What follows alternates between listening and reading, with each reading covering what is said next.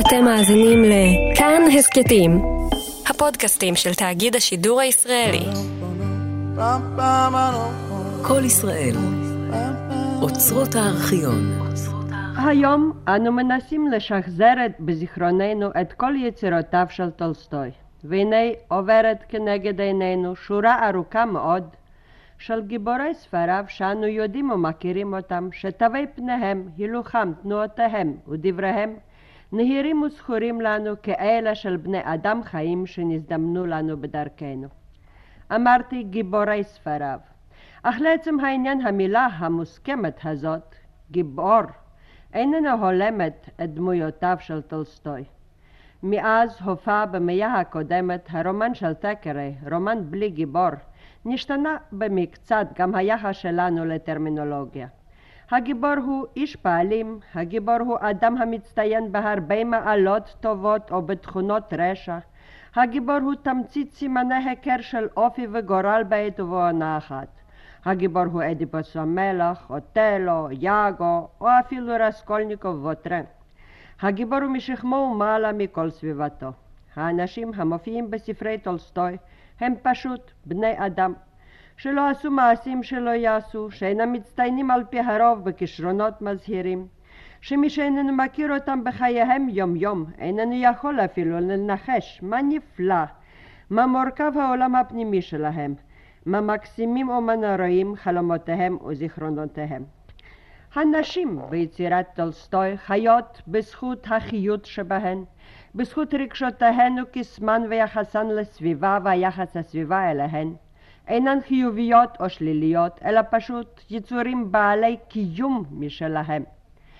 על נטשה אומר פייר לנסיך אנדרי, פייר זה האוהב את נטשה, שאין הוא יודע אם חכמה היא או לא. היא פשוט מקסימה, וזה הכל. האם חכמה היא קיטי? מי יודע. אי אפשר לדבר בנפרד על חוכמתה של אנה קרנינה, ומה לנו ולחוכמתה.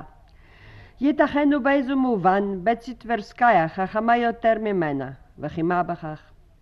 את החום האנושי של כל הנשים הללו אנו מרגישים.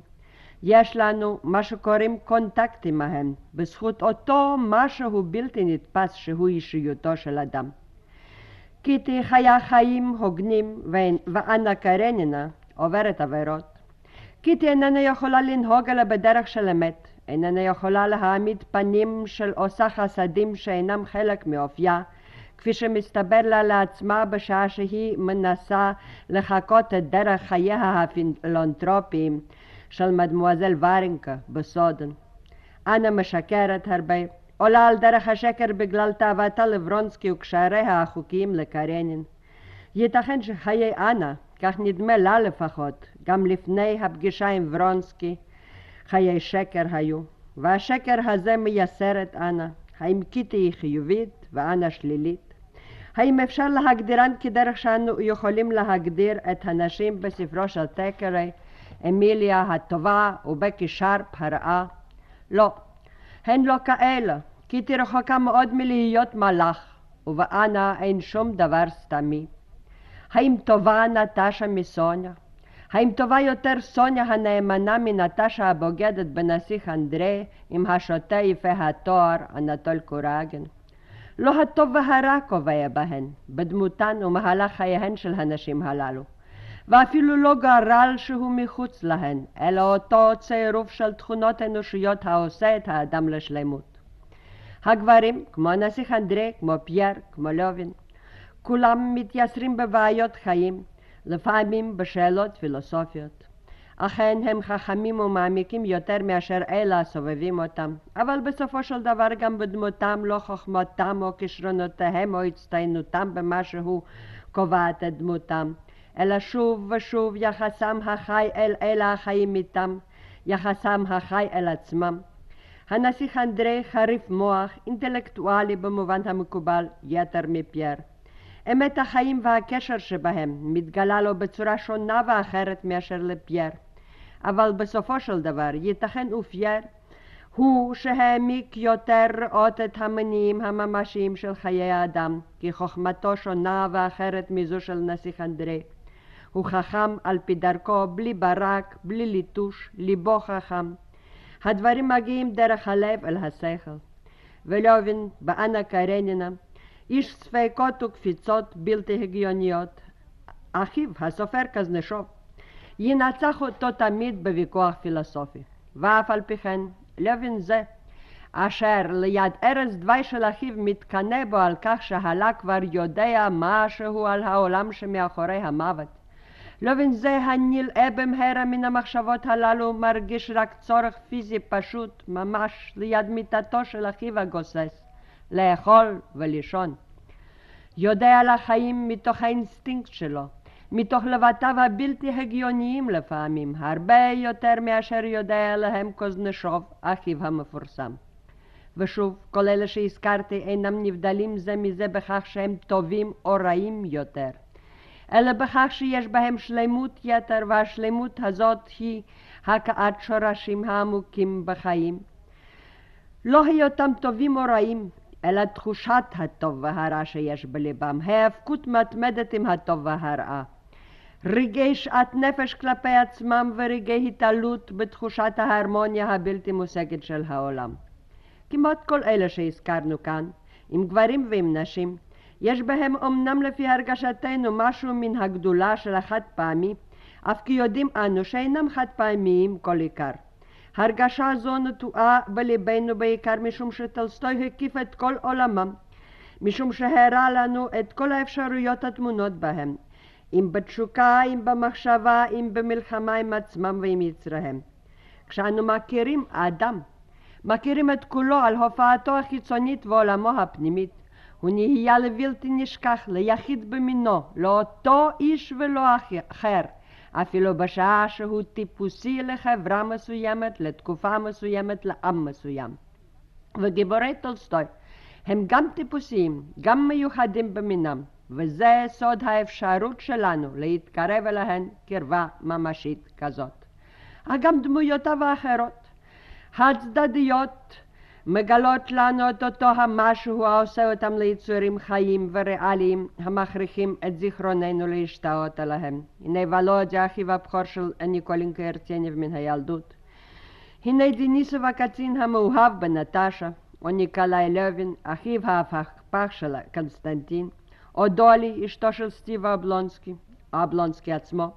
אפשר היה להוסיף על הרשימה הזאת רבים מאוד, גם מן הדמויות הגדולות יותר, גם מאלה שאינן משחקות תפקיד מרכזי בספרים.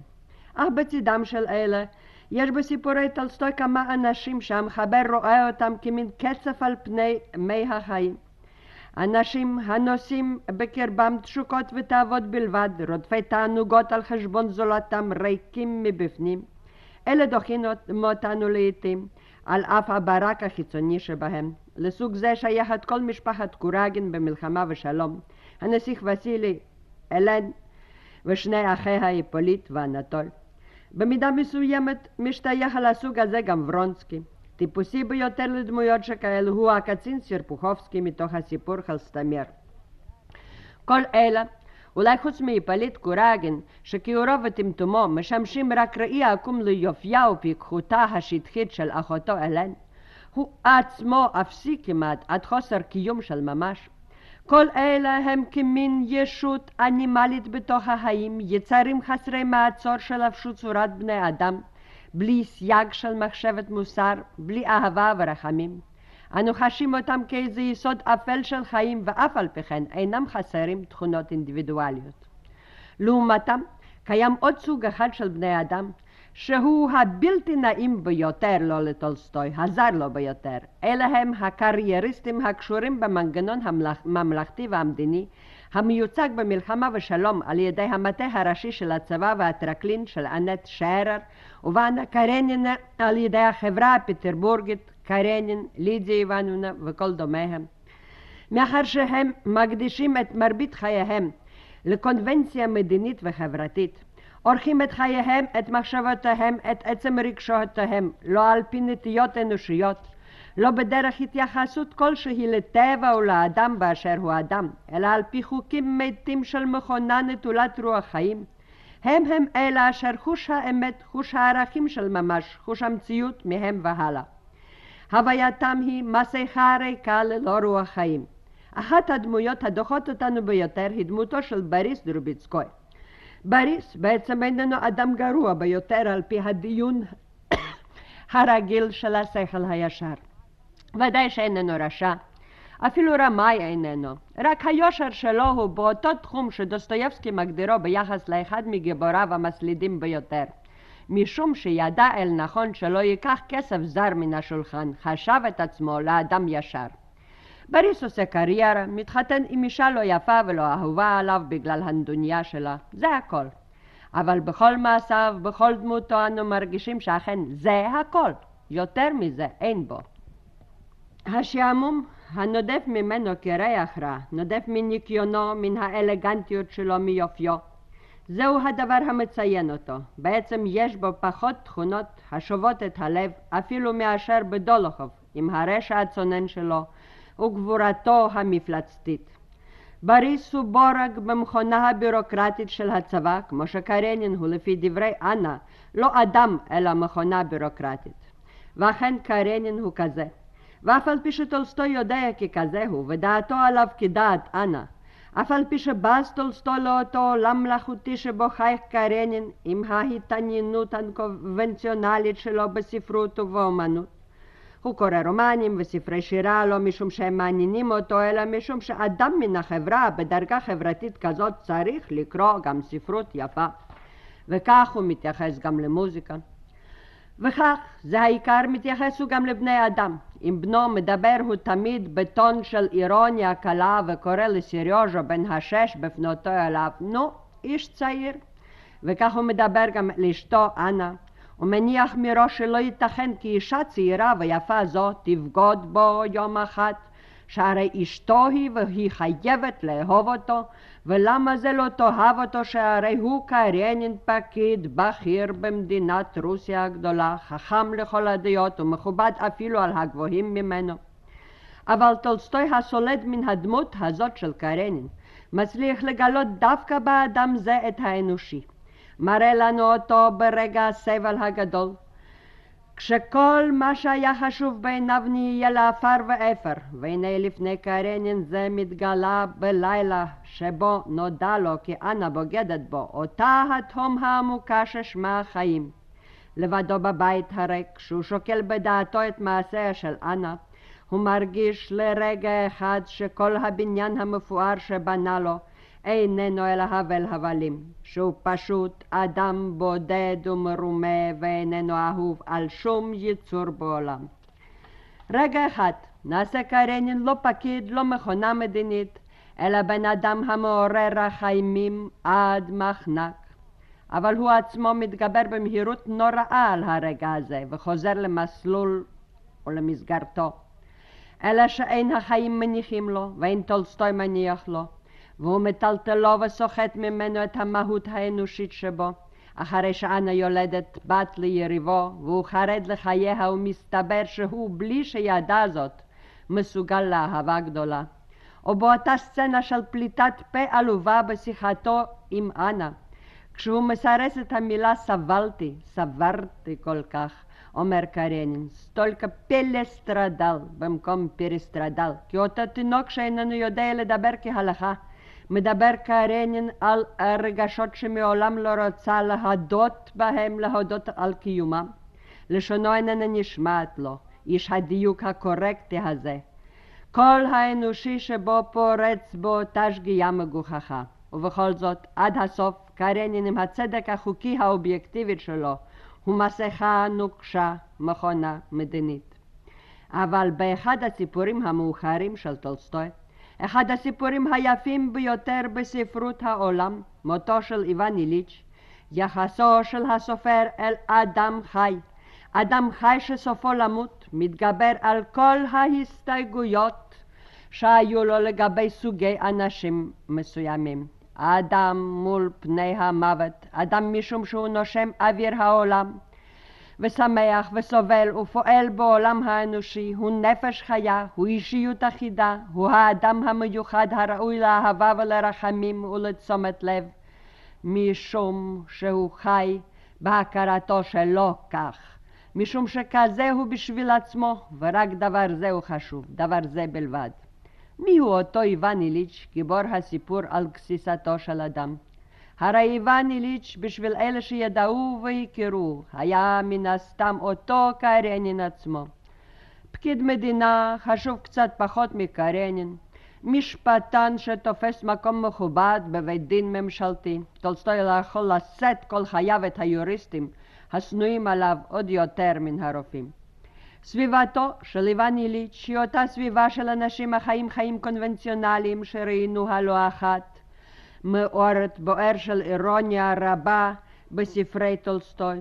הוא בורג במכונה חסרת משמעות ועושה כל חייו דברים חסרי משמעות, רק משום שכך נהוג, וכך חיים הגיבורים וכל הגברים שבא איתם במגע.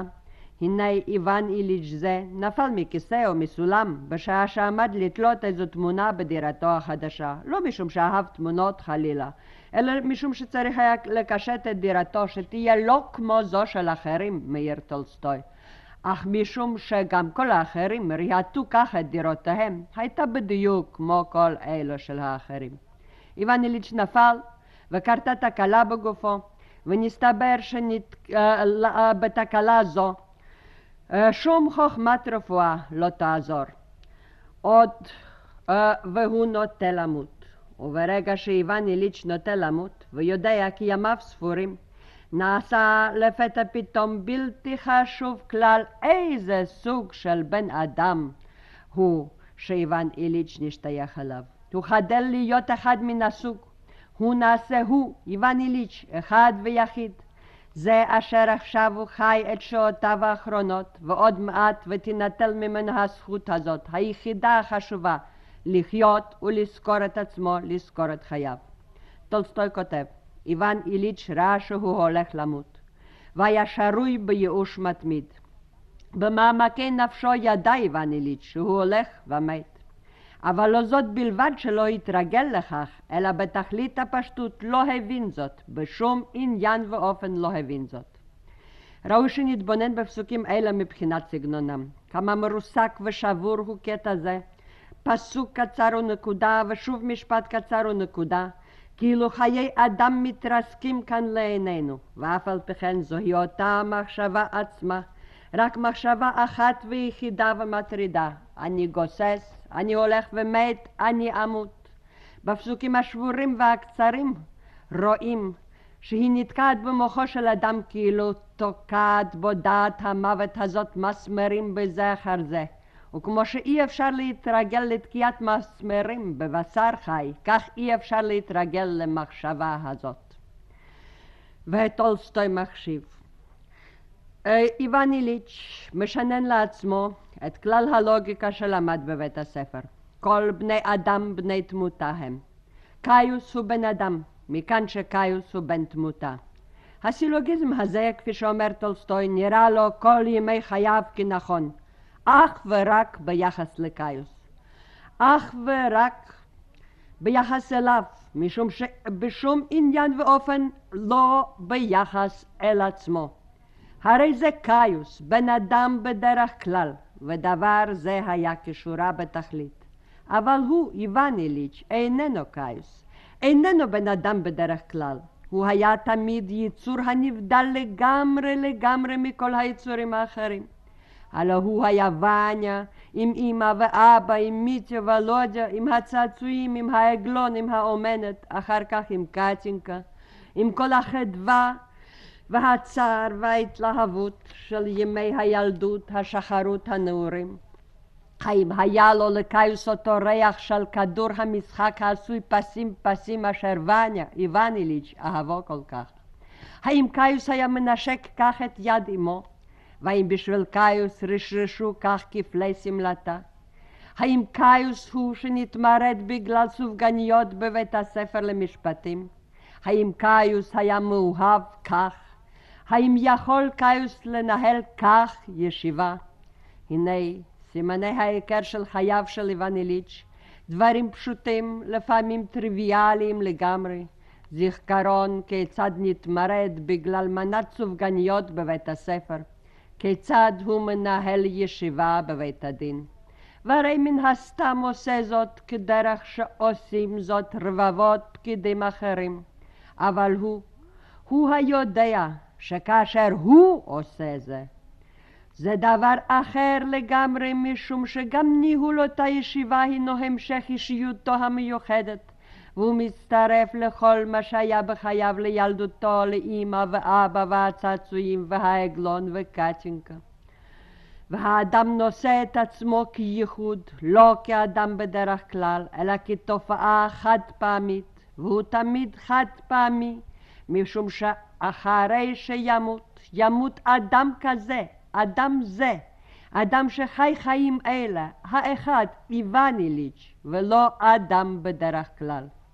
ומול פני המוות חשובה לא הבנאליות של חייו, לא השגרה שהייתה בו בעיני אחרים, אלא אותו עולם אינטימי ביותר, המצטרף להרגשת חיים, שעושה כל אדם לאדם, ושדעת הדבר הזה, גם לגבי דמות כזו כשל איוון איליץ', עשתה את טולסטוי לטולסטוי, למי שהיה מסוגל לספר לנו על האדם כך שידענו.